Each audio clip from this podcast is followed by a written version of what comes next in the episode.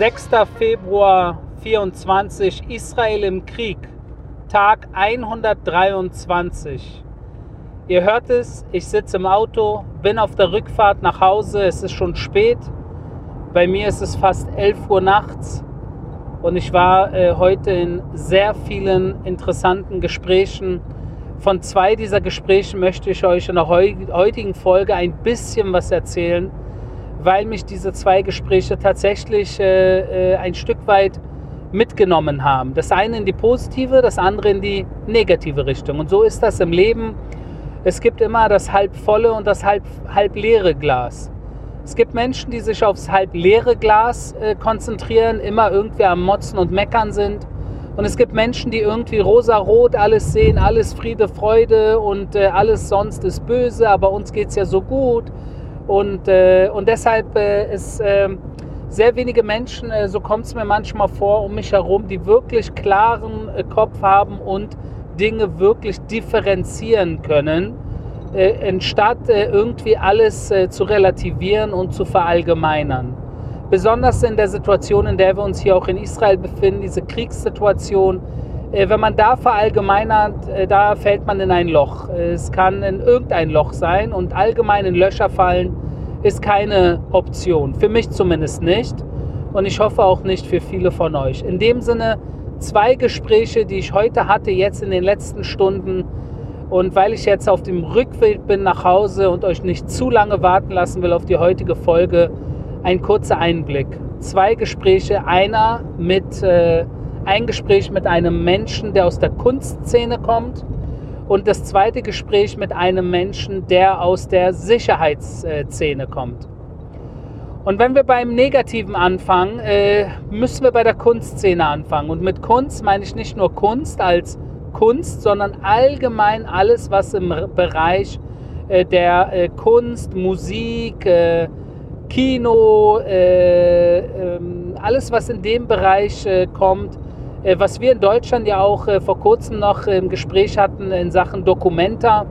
Ihr könnt euch daran erinnern, aber das ist nur ein einziges Beispiel von laut diesem Kontakt von mir, mit dem ich heute saß, von wirklich sehr vielen äh, Dingen, die passieren unterschwellig, wo tatsächlich Israel und Juden allgemein nicht gerne gesehene Gäste sind, nicht gerne eingeladen werden, es sei denn, es sei denn, es sind Juden bzw. Israelis, die sehr, sehr, sehr kritisch gegenüber dem Staat Israel eingestellt sind die lädt man sehr gerne ein.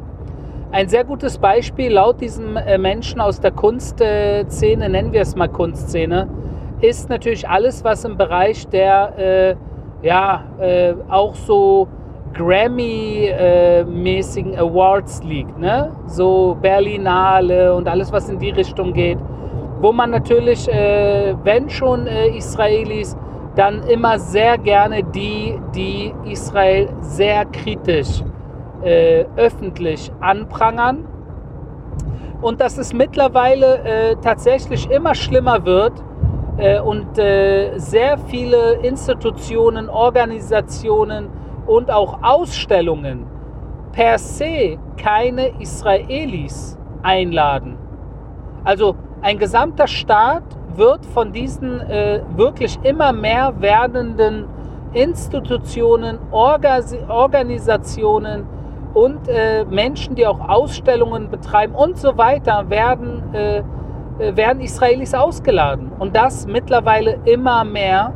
Und das macht diesem einen Menschen, mit dem ich heute im Kontakt war, und ein sehr gutes, intensives und sehr besorgniserregendes äh, Gespräch hatte, das macht ihm auch sehr, sehr große ja, Ängste und Sorgen, wo, in welche Richtung äh, wir hier gehen. Äh, besonders, weil ja genau diese Menschen aus diesem Bereich ja immer ganz weit vorne dabei sind, äh, wenn es um Menschenrechte geht, wenn es gegen Rechts geht, wenn es gegen äh, Nazis geht, wenn es gegen äh, all das geht äh, wogegen im Endeffekt äh, Juden und auch Israel in der heutigen Situation am Ende kämpfen.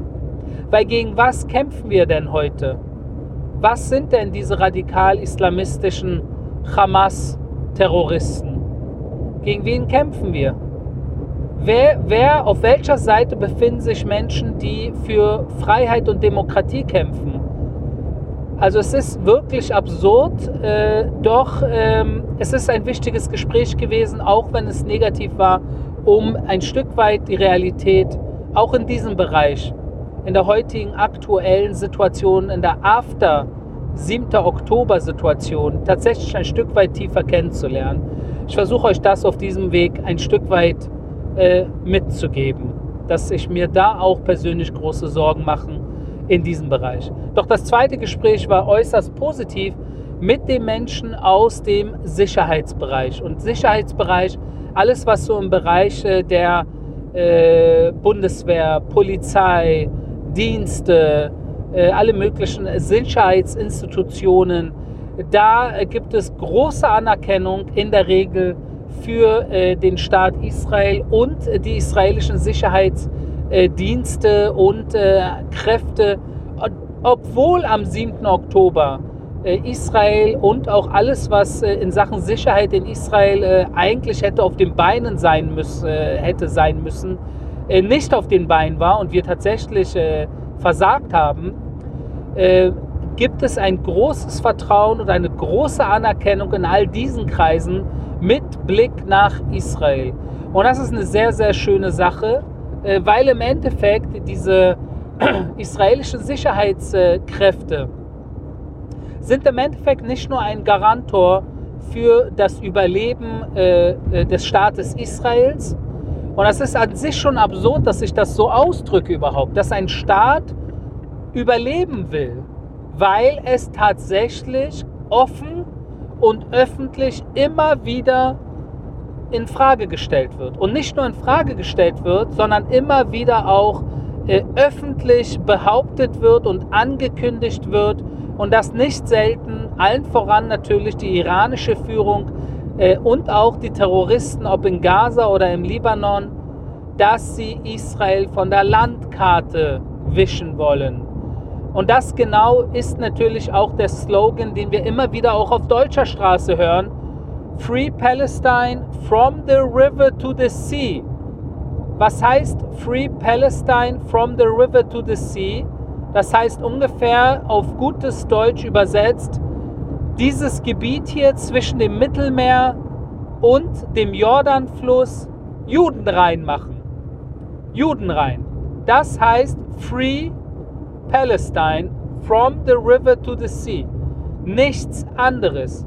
Und deshalb ist es umso schöner äh, zu hören, dass all die Sicherheitsbehörden in Deutschland äh, und auch an anderen Orten auf der Welt großen Respekt haben äh, vor äh, der israelischen Vorgehensweise, die auch in den allerschwierigsten Situationen, in der wir uns jetzt auch wieder befinden, kühlen Kopf in der Regel bewahren, äh, so präzise wie möglich vorgehen äh, nicht verallgemeinern, nicht nur drauf losballern, sondern tatsächlich äh, auch Achtung haben äh, vor Menschenleben, vor Zivilisten, vor Kindern, vor Frauen und tatsächlich alles daran setzen, es den Terroristen so schwer wie möglich zu machen, so präzise wie möglich auch nur Terroristen aus dem Weg zu schaffen und leider im Endeffekt auch es Kollateralschäden gibt.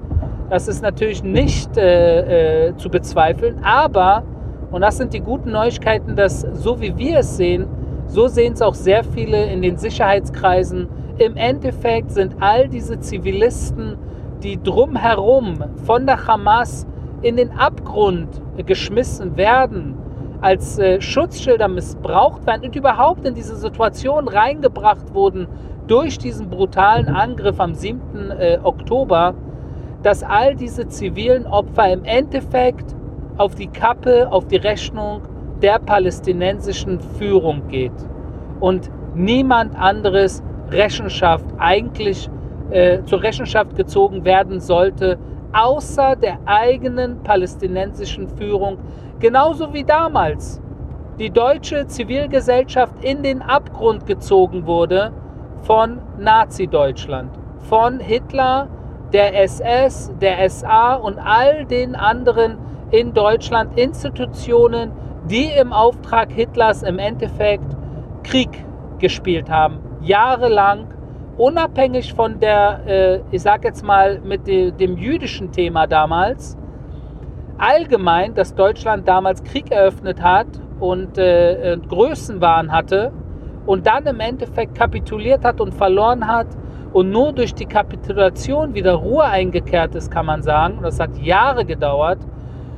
Das ist natürlich eine Situation, in der auch die palästinensische Führung im Gazastreifen den Gazastreifen hineingebracht hat. Vor vier Monaten. Genau vor vier Monaten. Und ich weiß nicht mit Blick in die Zukunft, wie lange diese Situation jetzt hier noch andauern wird.